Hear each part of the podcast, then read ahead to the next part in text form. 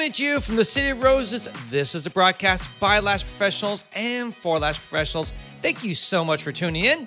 Today, we're excited to have Natasha Darling come on our show and talk about her journey from being an employee for most of her lash career and then finally starting her own business and going independent, and then what it was like to become a traveling lash artist, because now she does travel to people, which I think is pretty cool. And I think a lot of you out there would be like, oh man, I would love to travel and go around the country or overseas and do lashes and get paid very well to do that. So she's going to talk about her journey. And what I really find interesting about this one is why we wanted her on is because I know a lot of our people in our industry just go straight and become a lash artist, but she actually really appreciates the fact that she first worked in other businesses, learned a lot of new things, kind of opened her eyes to the business world and how to do her own business. And because of that, I think she skipped a lot of the pain points when you just start out on your own and you don't know what you're doing.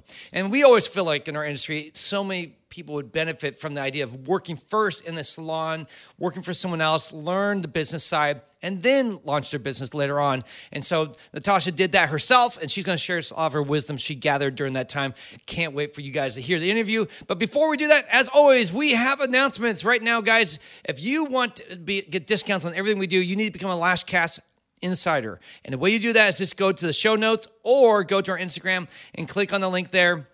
And just give us your email, guys. That's all we ask. And in exchange for that, you will get discount codes to our webinars, to our in-person trainings, as well as to the most important thing probably for a lot of you is LashCon, right? So you want to do that today. And if you haven't already, just right now, stop and go do it. All right. The next thing, we have our styling or retention and styling course. If you're tired of your lashes not lasting 3, 4, 5 weeks, or you want your, I should say, you're not tired, you just wish your lashes would last longer, well, this is the course for you. Tussanee has been doing lashes for over 17 years now, and she really has mastered the craft and the art of longevity. And basically, it's not, I mean, we talk about a lot here, but to get that in-person training will really help you up-level your game. Our next training is coming up real fast here in February 26th, 27th at Lash Anarchist in Scottsdale. And we have our discount code, Scottsdale300. You'll save $300 off the class. And you also can use a payment plan. So all you need to pay right now is 33% down today. And then you have 2 more months to make the other payments. So you can take the class and still be making payments. A lot of people say, you shouldn't do that, but we care about you. And we know right now we just came out of the holidays. Things are a little tight, and we want to make it easier for you. And then we have classes in April, May, and June for Austin, New York, and LA. If you go to our Instagram, you can click on the link and find all that information there. Also, we have our webinar this coming Monday. This comes out probably Friday. So if you want to learn about how to get more clients without using Instagram, just click on the link there and sign up today. It's $67, super cheap. And also, if you can't make it, don't worry. We'll send you the replay, and you'll have like a month at least to watch it all. Often I just leave it out there for a couple months, but you'll have at least a month to watch the replay. All right, guys, that's all the announcements I have for you right now. Let's get into this interview where we sit down with Natasha and really talk about what it was like for her to really start out working in our company and then eventually launching her own business.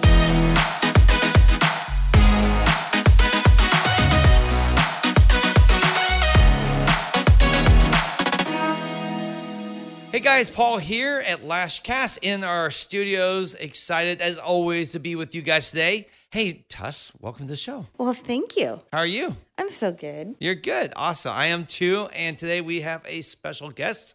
I think all our guests are special, but this guest is really cool because she actually reached out to me. I didn't even know her beforehand. And she took the prompting to reach out and tell us her story. And her story was actually very, very unique. I think she's got something super interesting to say. Yeah.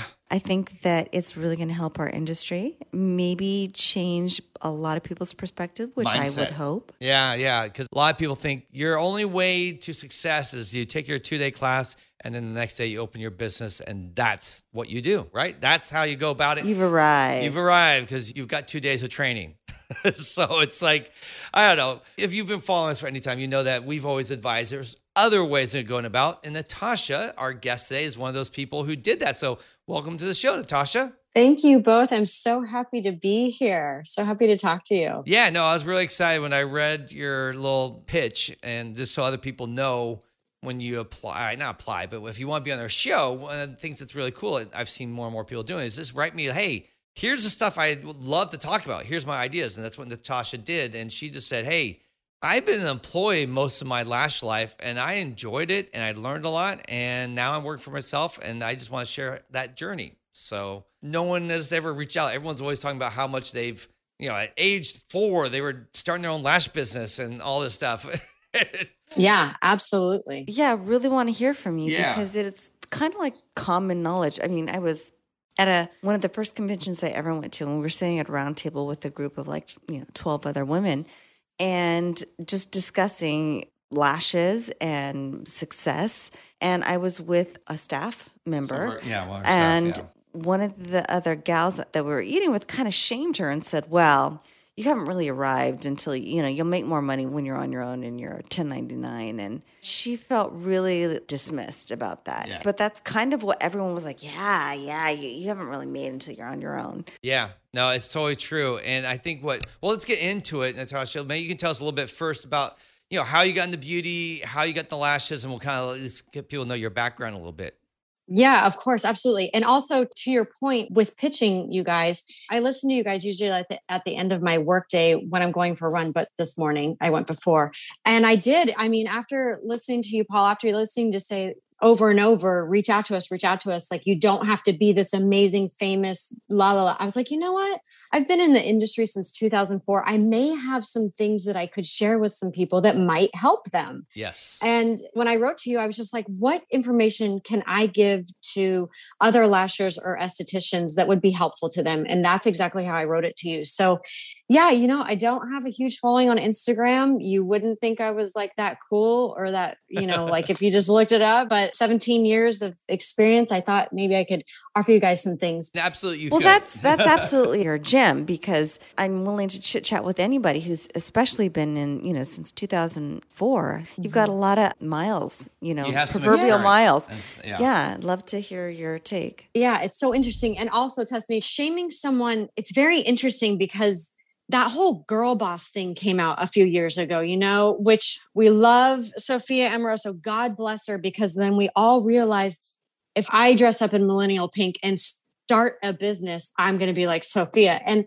I love that because it did light an entrepreneurial fire in a lot of people's spirits. But being a business owner, which I still don't feel like I'm a business owner, even though I fully am self-supportive in Los Angeles, California, you don't have to be a business owner in order to be successful. You don't. And I've had my business now for, it was 2 years in March. I'm looking at the date on the computer. I've had my business for 2 years now, or I've worked on my own for 2 years now. But before that, the other 15 years, I was working for someone else. I was clocking in because I was an esthetician. I was scraping the bits of hard wax off of the floor every night and then wiping it down with the oil wax remover and then removing that so that no one slipped in the next morning on the morning shift. Literally, that was part of my closing duties. We had opening duties, we had closing duties. We clocked in, we clocked out, we took breaks. And we learned booking systems, and you learn how to answer the phone. You learn how to clean the bathroom. You learn what to do with those unruly, quote, crazy clients that as finishing your 2-day course or finishing your esthetician school, you just go out and rent a room. You don't know how to do any of that stuff. You don't know how to do customer service. You haven't watched anyone do it. You haven't listened to anyone do it. You've never had a manager teach you how to be in a business, in the spa industry. And I'm really grateful that I hung on to my employee status for 15 years because I'm chilling now. I love my clients. I'm having a good time. They come over. It's like I'm hanging out with friends now. So I went through all of that and I learned so much. And I do wish that, gosh, I don't want to call them girls, ladies, women, lash artists. I do wish that they would get some years under someone else's belt and just let someone show them the ropes and tell them the stories to help them learn how to be a business owner. Yeah. What you're talking about, all the things that you mentioned, like the routines, it's like systems. You were taught almost seamlessly. You just got put into as a cog in a wheel, but basically you were shown what the wheel was look like and how to work, do your own thing within this wheel. And it's like training wheels, not only just the routine of it, but it's also the intangible things like dealing with the difficult people. It's like blocking even. When I say blocking, one of the things that you first have to figure out is, where do you greet the client? Where are you sitting down? How are you moving through them? How are you directing them so that they move through? It's like all about blocking. It's this ballet. And it's not rocket science, but at the same time, it's nice to have someone who's done it and who's tried different ways and said, this way doesn't work as nicely. This works much better. And so you're not going to learn on your own dime and maybe irritate clients. You're going to basically take someone that's massive amount of experience that helps you walk through it. And where do most people go to get their training from? It's now Facebook groups, which I feel like there's so much bad information being shared. Everyone's a professional. Yeah. And everyone's bitter too. It feels like everyone's like, I hate this client. You know, it's like, you're just getting people riled up versus having someone like us or you who's worked in the industry for a while. You've been around the block a few times, so you don't get ruffled quite as much. And you also don't react the same way. And you can say with great experience, hey, let me give you a tip. Here's how we run it in our salon. And it works really well. And you know, I learned all that stuff. This is going to sound bad. I learned it on someone else's dollar. Mm-hmm. I basically got paid to learn how to do all of this stuff. That's how I took it. Even if I wasn't getting paid that much, I was still getting paid to make mistakes. Mm-hmm. So now I get paid to do great lashes. So that's how I see it now. All that time, I was just getting paid to learn. And, you know, the other estheticians who had been in there longer than me, they would give me these little amazing nuggets of information. Like one of my biggest professional tips, doesn't matter what you wear. There's some days when it's a 10-hour day and I've got no makeup on. But the thing is, the biggest tip I learned with customer service is modeling. Whatever the client does, you do. If the client talks, you talk. If the client doesn't talk, you don't talk. And never talk about yourself. Mm-hmm. Never. Yeah. Oh my gosh, that is like the best nugget ever. Yes, never talk about yourself. They don't care. I mean, it's nice to think they care. And you know what? Actually, some of my clients do care. They really do want to know, and they do get excited. And I get excited, but we're there for them. This is their time. So even if they do want to talk about whatever's going on in my life, I try to reroute it to, what's going on with you? Tell me, how have you been? Like, how are you feeling? Because they'll come in and they'll sit down and they'll be like, what's up with you? How are you doing? How are you feeling? How's your mom? And I'll start to talk about it. And I'm like, wait a second, this is their time on the table. Either I know she's a tired mom, and sometimes I actually won't talk to them because I know they need to sleep. So I give them like really short, I'm like, yes, no, I know what they need a little bit more than they do. But most of the time, the biggest thing that I learned was modeling. Mm-hmm. Do what they do. Yeah. That's great advice. That is great. That's the stuff you get when you work in a business and all that. Did you ever feel like you were waiting too long, or did you ever get, pushback from other lash artists or estheticians going, hey, come on, you could work for yourself? Or people ask you, your clients ask you, I'm sure, like, why don't you do your own thing, right? Could you talk about that? Well, a lot of my girlfriends, because a lot of my best friends are in the industry, and some of my best friends are lash artists here in Los Angeles. And they were always like, why don't we start a business together? Why don't we rent a room together? Why don't we da-da-da? I was too afraid. That's what took me so long. I didn't have the confidence or the self-esteem to think that I would ever be good enough to run my own business successfully. That's what took me so long. I didn't think I was good enough. And so kudos to these girls who are 18 years old who are like, I got this. Yeah. That's amazing. I couldn't do that until I was 39. So no one was like, you need to be doing this on your own. Da, da, da. No one ever did that except for one person. She is actually my mentor. It's funny because she's younger than me. She's one of my best friends. And that usually doesn't happen with an actual professional mentorship. She owns a company based out of Los Angeles called Kitsch. And they sell like hair accessories and face masks and all that. But Cassandra actually was priming me for 6 months, telling me all the time, you need to start your own business. You need to start your own business. And I just didn't think I was good enough. And she was like, you're going to start your own business and you're going to make your own glue. So she really did help me like believe in myself that I could do it. And then once I did it, I realized how much I was holding myself back, how ready I was, and how I probably could have done it a few years sooner. But really, again, that whole self-esteem, self-worth issue, that really held me back. And if someone doesn't have those issues, whatever you want to call it, then they can start their business a lot sooner. But for me, that's why it really took so long. Let's talk about some of the benefits of waiting a little bit longer like you did. For you, it was kind of inadvertent because you didn't have that confidence component. But you said something in the very beginning. You said it was like, once you did, now it's super easy. It's like chilling. It's like, you know how to do the stuff. Mm-hmm. My clients are easy. My clients are a dream, which we put in the work, right? To get to those dream clients. You've got to kiss a lot of toads in that salon before you get those dream clients. Yeah, that's right. But I went from having one boss to 100 bosses. Mm-hmm. Yeah, exactly. It doesn't matter if I'm on vacation and it's 10 p.m. If a client reaches out, and I know that's a boundary thing, and I've listened to you guys talk about that as well, and I can hear your response already. You need to have boundaries. You need to not be texting your clients. I hear it. But I know my clients so personally. There are certain times when I won't respond to that 10 p.m. Saturday or Sunday night text. But first thing in the morning, you bet, it doesn't matter if I'm out of town, if I'm on vacation, I'm getting that client booked. By the way, I'll give a little caveat because I agree that you're right with your assumption, what I would say. But there is one thing that I would put a qualifier before that. And that is, you're only 2 years into your own business. And that's, in my opinion, not a long time. I know for a lot of people, like, that's a lifetime. I've been lash artist for 2 years, and or run my own business for 2 years. And I think in the early years of your business, it's not a bad idea actually to have that. Tuss is at a point now where if someone texts me Friday night, I'm like, I sometimes will respond over the weekend.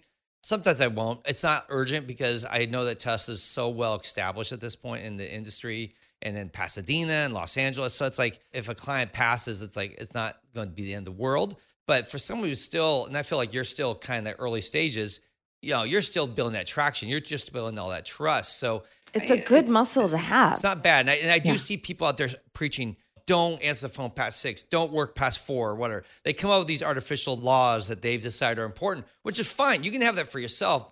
But then to say that everyone has to have these same boundaries, especially when you're newer and you're just building a business, is not good. I mean, Tuss, she worked her first couple of years, 2-3 years. There was no boundary. There were no boundaries. She worked 7 a.m. No boundaries. She'd go in at 11 o'clock at night. She went in whenever clients wanted to come in because we just wanted to build a huge base. And then she pulled back.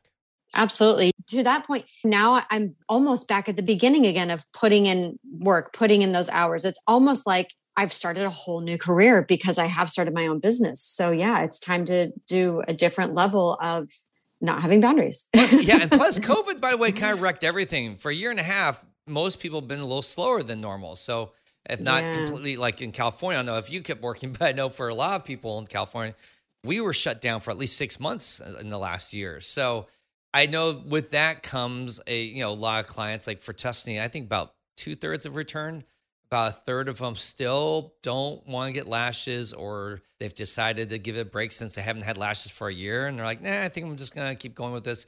Probably will hear from them around the holidays, I'm guessing, when everyone wants to look beautiful again. But yeah, I totally can see that it's one of those things where you got to hustle. When you're beginning, just got to hustle. And it cannot be just a few weeks. It may be a couple of years before you find yourself kind of flatlining, having that stability. But you know what? I've been lashing for 8 of those 17 years. I love what I do. I love it. I still love problem solving. I still love figuring it out. I still love making sure that it's like, half a millimeter to a millimeter away from the skin. I love seeing other people's work. I love it. I love outside fills. There's all these girls on the Facebook pages who are like, I don't take outside fills. I'm like, bring it. I want to see it. I want to know what they did. I want to take pictures. I want to show you. I want to talk about it. Yeah, because you're learning. Yeah. That's where you become a master, by learning to be able to handle anything that walks through the room. I'm not saying that once you get to a point where you're like, I know what I want to work with, but I love that approach of like, bring it. Let me see what's going on. That's how you learn. That's how you become a better lash artist. When people come in with hot messes or amazing work, because you may learn, I'm sure you guys learn by looking at someone's work and go, wow, that's really good. I wonder how they did that. I'll be like, where is this person? What's her name? I'll connect with her on Instagram and be like, nice work, by the way. I love seeing the good, bad, ugly. I love it all. Especially, listen, this is the other thing. Working by yourself is really hard when you're a lash artist. And we were talking about this. I worked in a big box lash salon. I don't know if we're naming names, but you can name names, sure. I worked for Blink Bar for a couple of years, and that was like 5 or 6 years ago. That was a huge lash salon. And that's where I learned the most about lashing. I had already been lashing for a few years. I came in there, and thank God I did, because the front desk girl was like so kind, and she was like, "Hey, some of your clients are having a little bit of fallout issues. If you want to talk to the other lash techs or maybe watch them do some application."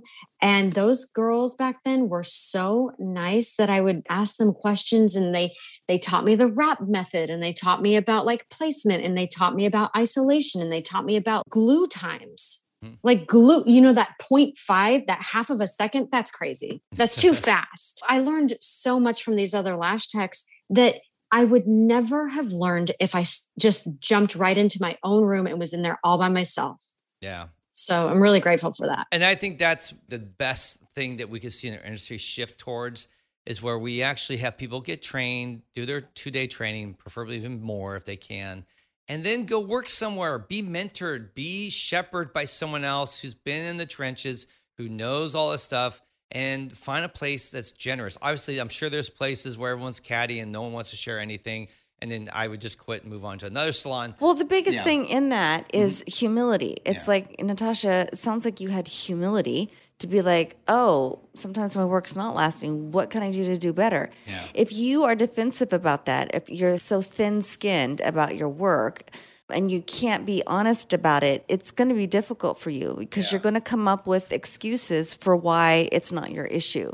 Yeah, when we tested people or did a little trial in our salon, one of the biggest things that was a big no for us is when someone came in the room and they would do a model for Tussanee, and then Tussanee would start poking at it. Like, okay, what about this?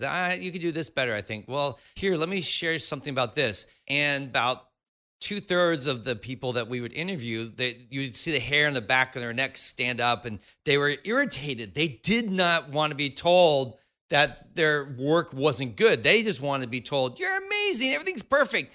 And those people were a big no. That's when the interview ended. We were done. We're not going to go on forward with you, because you're not teachable. You're not humble. You have no desire to really learn. You kind of think you made it already with your 16 months of lashing. And so sounds like for you, you found a lot of benefit from learning from those around you.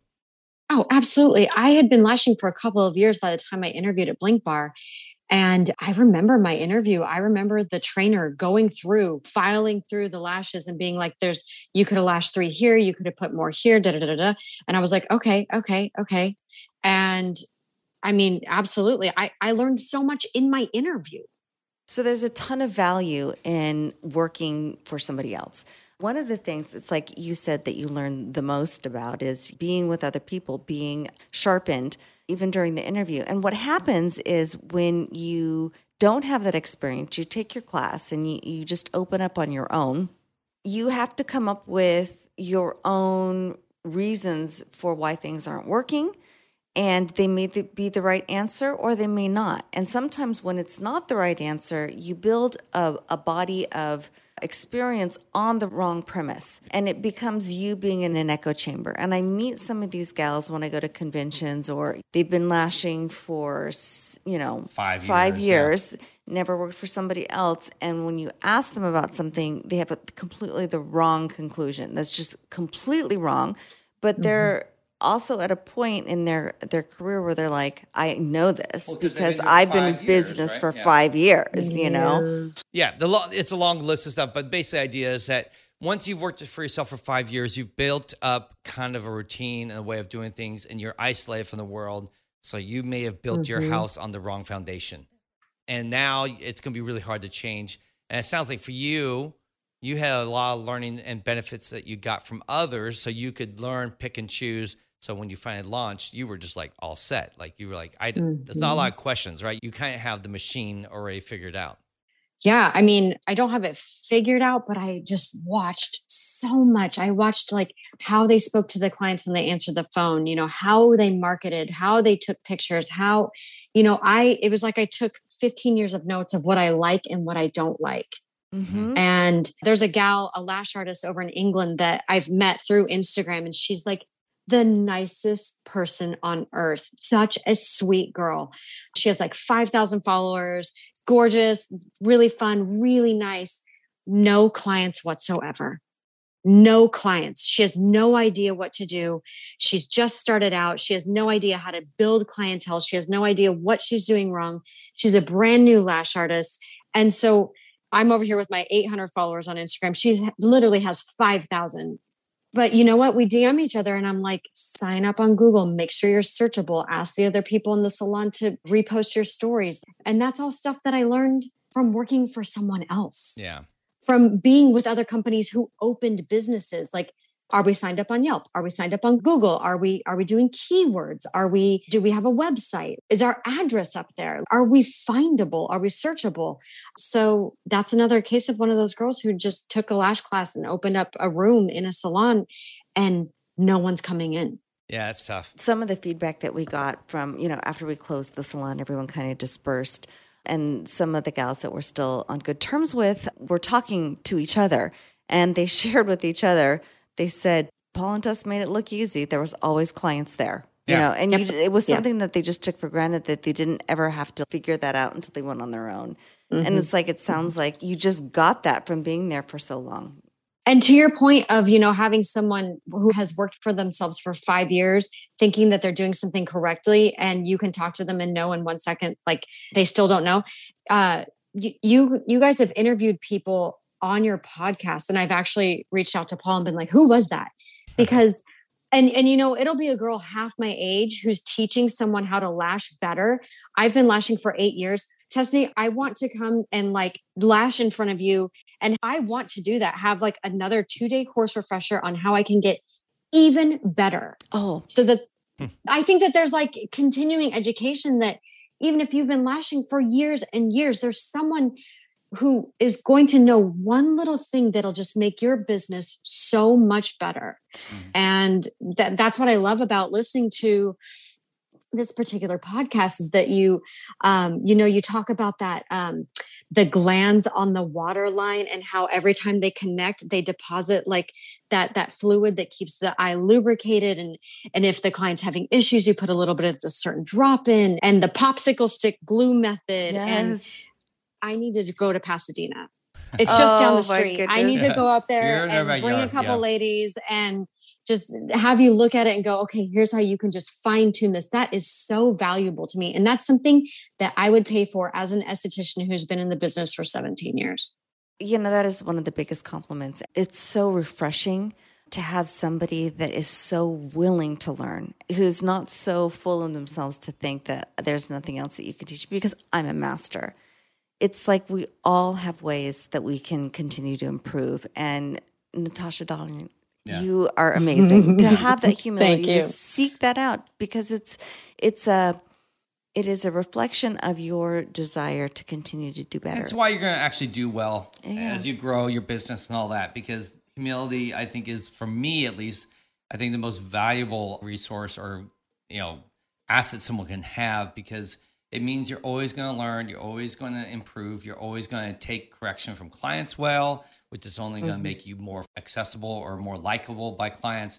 And if you ever have a team, they're going to like you more, because they know they can approach you and bring up ideas, and you're not going to poo-poo them and tell them you're all idiots. Mm-hmm. You're not going to say it's my way or the highway. You're going to be willing to learn and grow. I mean, there's downsides to it too, because people also sometimes say you're a walking mat. But that said, being humble is, I think, one of the most attractive qualities I see in people. So it's good for you. And I think that's something as lash artists we all can work on and practice, because it's easy to want to get to that point where you can coast and just float and not have to work or really learn. And the problem is you sit there and you coast, and then the lash robot shows up and someone's going to replace you. So it's like literally the lash robot. I listened to that episode, by the way. Yeah. That is insane. Yeah.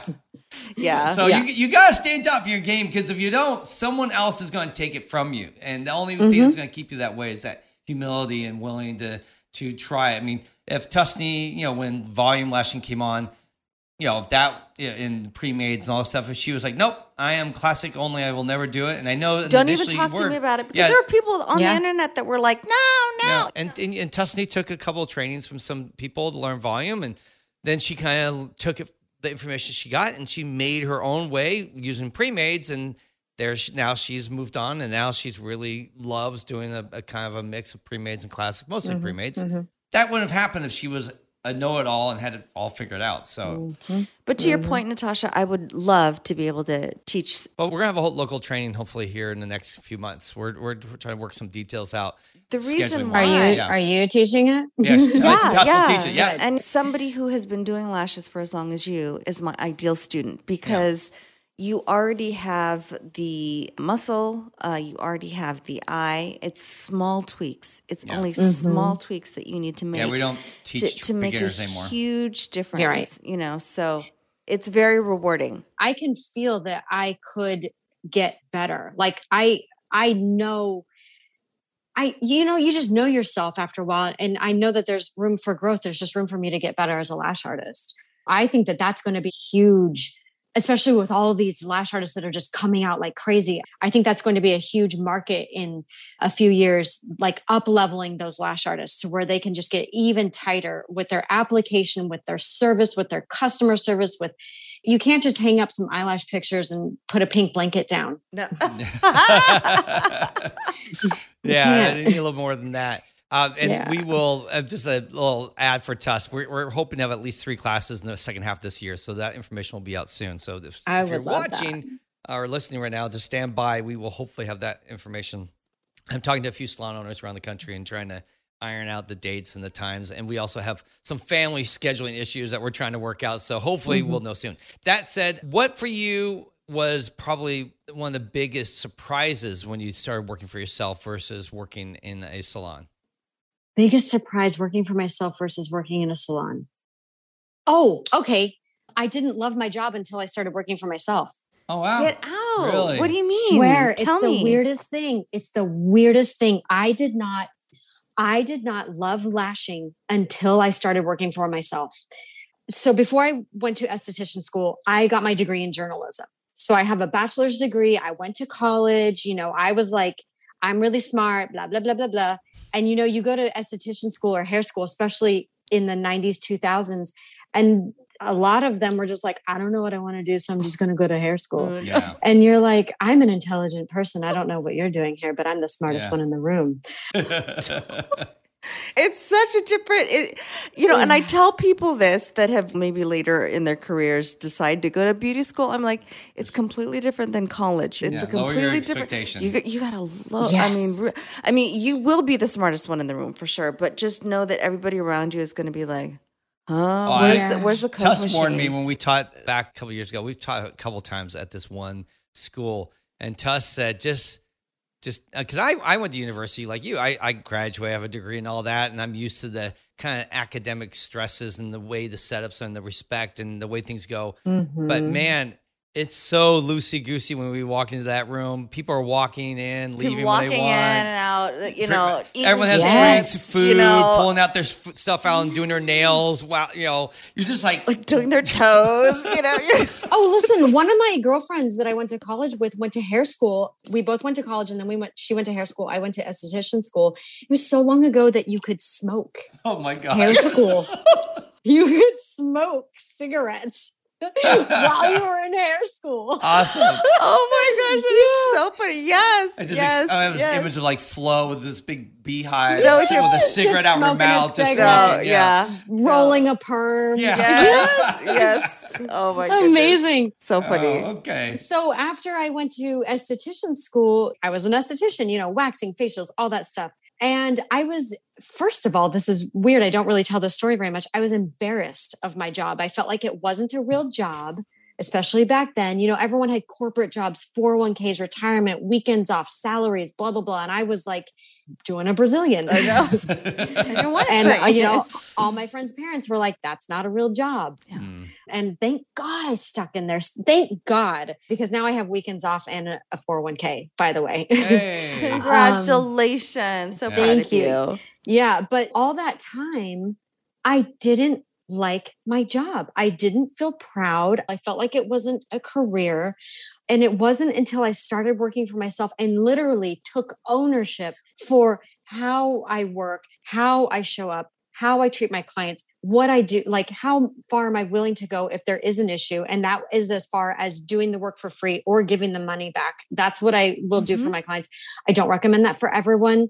But again, my clients, they've been with me so long that if I'm not charging someone, I know that they're not taking advantage of me. You know what I mean? Can I just interrupt you? Huge. And I said, I actually do recommend that. Oh. That attitude that you have, you say you'll either give them their money back or you'll do it for them, make it right for them for free. It really means that you're on the hook for it. And it means that you're going to go to any length to make sure that it's right, that you're going to find any solution, which means that you're going to learn the most from it. And it also demonstrates your care for the situations. I have the highest respect for a professional who has that standard.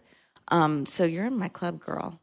Thank you. That's a thing that we did starting around 2015, I think, or 16, where we guaranteed our work saying, if you're not happy with the, well, it started this way. First start is, if you're not happy with your lashes, we'll give you a refund. And then we had one or two people come in and get lashes, and it was like Nordstrom, right? They just called the next day as soon as they got their lashes after they went to their special event, right? I'm not happy. I want my lashes removed, and I want a refund. And that happened. I think we had two people. And some of the staff said, you know what? I think I have a better, we reworded it a little bit and we changed it to, if you're not happy with our work, we'll refund your money if we can't fix it. So now what we do is someone would call and say, I'm not happy with my life. No worries. Come on in. We'll take a look and we'll fix it for you. And if we can't, we'll refund you. And then I think we only have had one refund in like the next 5 years with that policy. Even now, we still have that policy with Tussanee Solo, and we've never had a refund with that. But it's such a statement of confidence about your work, and it also communicates that you really care for your client and that you're not just trying to dupe them or get them in and out, that you're going to do great work. And I think it's a great way to stand out in your community, because most lash artists are super scared to do this. In fact, our staff, when I first did it, were all like, oh no, everyone's going to ask for free work. And I'm like, no. Most people aren't crap. Yeah. Most people are not. I mean, that's an energy thing. How you do anything is how you do everything. And if you're just going through life scamming people, then you're going to have a scammy life. And how can we not make it right? Like, I've had services where it wasn't right. And if they didn't fix it, or if they charged me to fix it, I never went back there again. Exactly. Never. Game over. Yeah. I think for those of you out there listening, you could really add a lot of value to your company and speak volumes about your confidence. Now, if you're new, I admit, maybe when you're new, you just promise that you'll fix it. Just say, I'll fix your work. How can I make this right? When is the next available time for you? What is convenient for you? Doing that, what time is convenient for you? I know you're a busy woman. When can you get in here? Yeah. And when I do have a new client, at the end, I let them know, no question is off limits. Nothing is crazy. I will not get offended. I want to know if there's anything that you didn't understand, forgot, or don't like.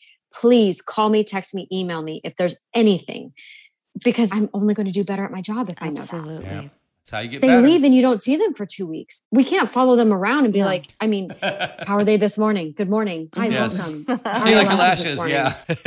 I slept on the floor last night just to make sure that they were. We can't do that. So please tell me, you're the eyes and ears of my business. Yeah, exactly. Well, you have one other unique aspect about your business. One of the things that you offer are travel services. I think that's something that would intrigue our listeners. Yeah. Can you tell us a little bit about them? Yes. So it started out, I had a client here in LA. I would go to her house and do her lashes there, which is great and fun. And I love getting out. I like breaking up the monotony. So I like going and doing it like that. But then they moved to Atlanta and she was like, can you come here and do my eyelashes? And I was just like, absolutely flattered that she loves my work so much. And then, it was, can you come to New York? And can you come to Memphis? And you can't. So I will go wherever she wants me to go. And she's an amazing client. And I fly all over the place to do lashes. Yeah. And then I've had another client who it's so funny. She has a second home up in Carmel. So I was going to hop on a private jet and fly up there to go do her lashes. That's fantastic. Can you break it down for us? Like, how does this work? Like, do you bring your own setup? Do you, how much time do you allot for it? Like the travel part? Yeah. I guess the give the experience. Give us the nitty gritty. Okay, I'll give you all of the details. So as far as the setup goes, that's a great question because like all these lash techs are probably like, what are you doing with the table? Mm-hmm. So here's the deal. With a client like that, they have a little more discretionary income. Mm-hmm. So what I do first with a particular client like that, say I get a brand new person who's like, yeah, I want you to fly out. Do you have a massage table? If they have, they have to have a massage table. If they don't have one, I'll send them a link to buy one. Mm. Easy smeezy. Mm-hmm. Oh, okay.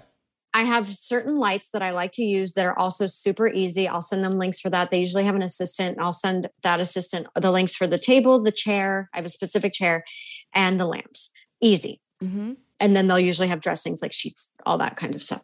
So I get there, the massage table's there, the lights are there, the stool is there. And then they usually have like a little end table. Mm. The rest is easy.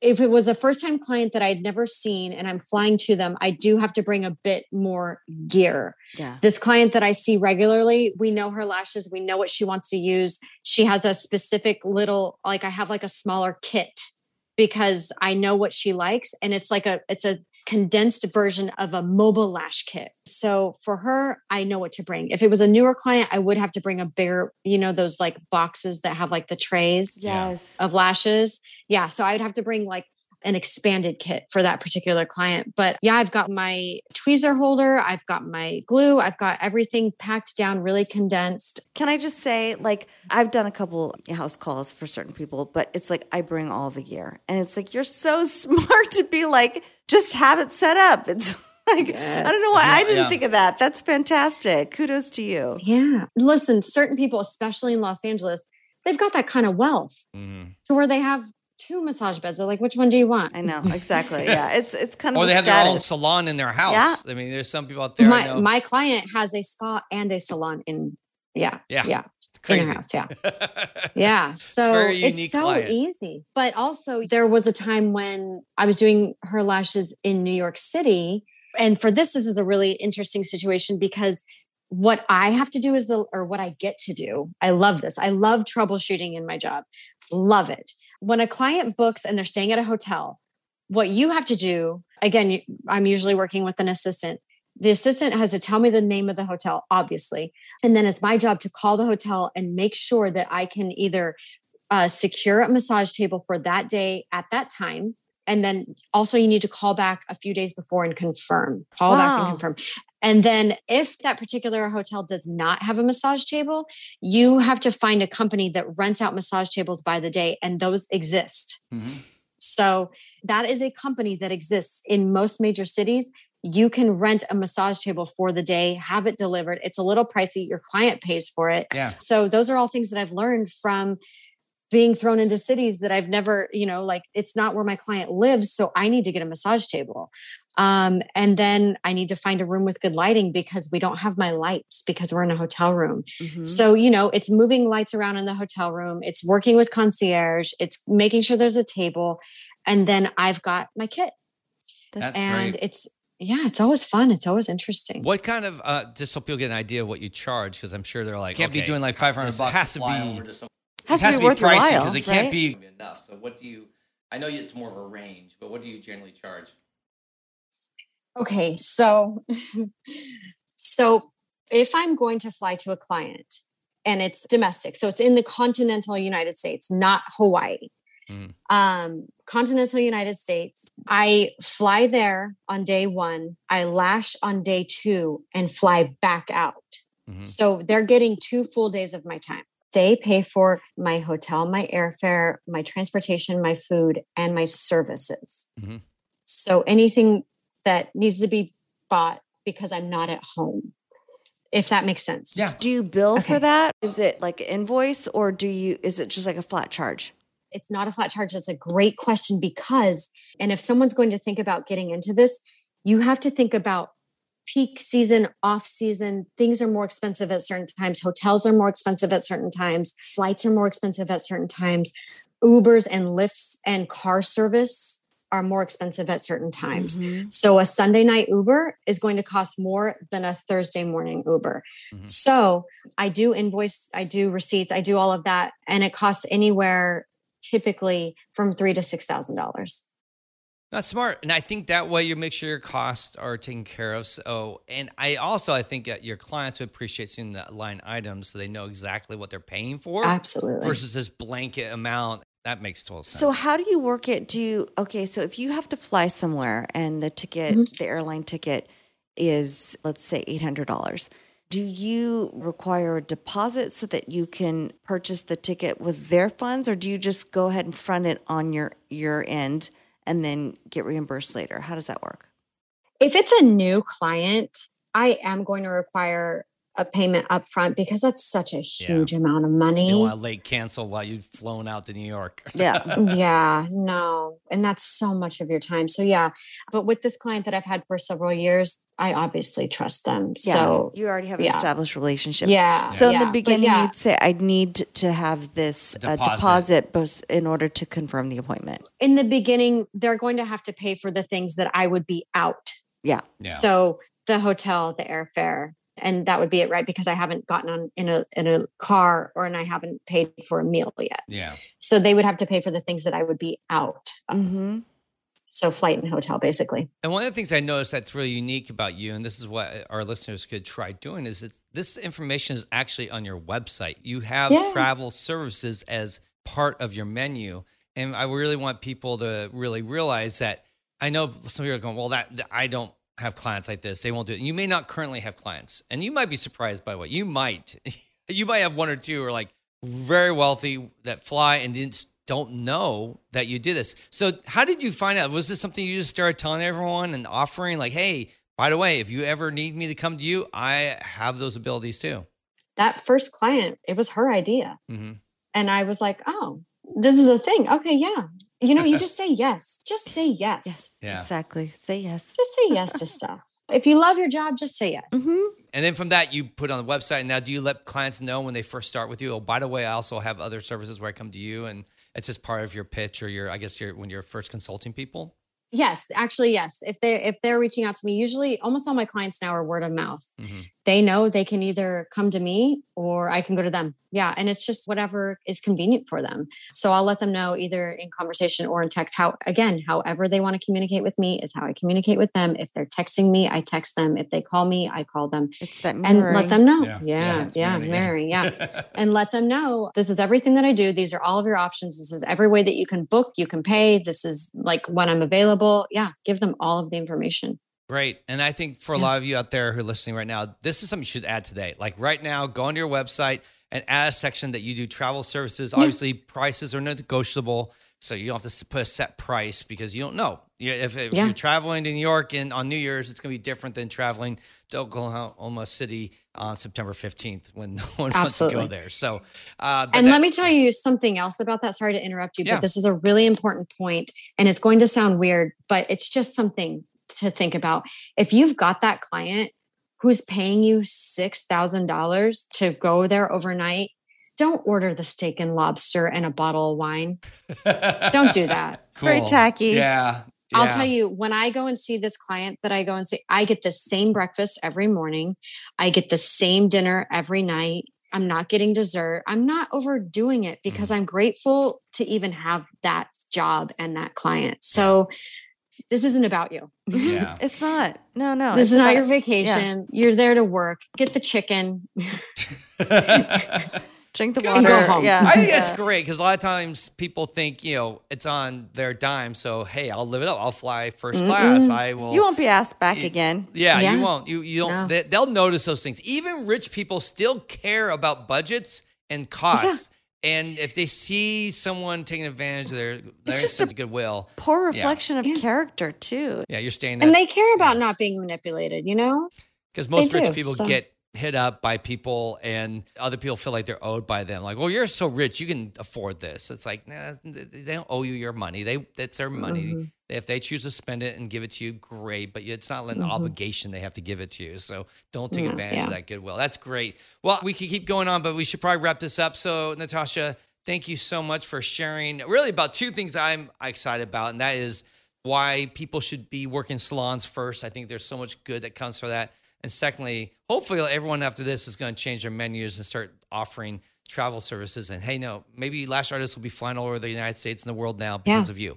So that'd be cool. You know, and if anyone has any questions about that, like how to pack your bag or getting TSA or global entry, which has been huge for me, by the way, they're welcome to DM me on Instagram at Natasha Darling Lashes or email me however they want to get a hold of me. You can ask me any question. I love helping other people in our industry and just, again, it's fun for me. So if anyone has any questions, they want a video of how to pack the bag, whatever you want, ask me, Natasha Darling Lashes. Well, really we might just have to have you on again so we can do a deeper dive into this because I have some really... Or do a video and shoot that or something. That sounds great. I would love that. Yeah. Anything that has to do with this industry, it's so fun for me. So anything you guys want, you just let me know. Okay. It's been a pleasure, Natasha. Thank you so much, Natasha. Thank you so much. Y'all have a good day. You too.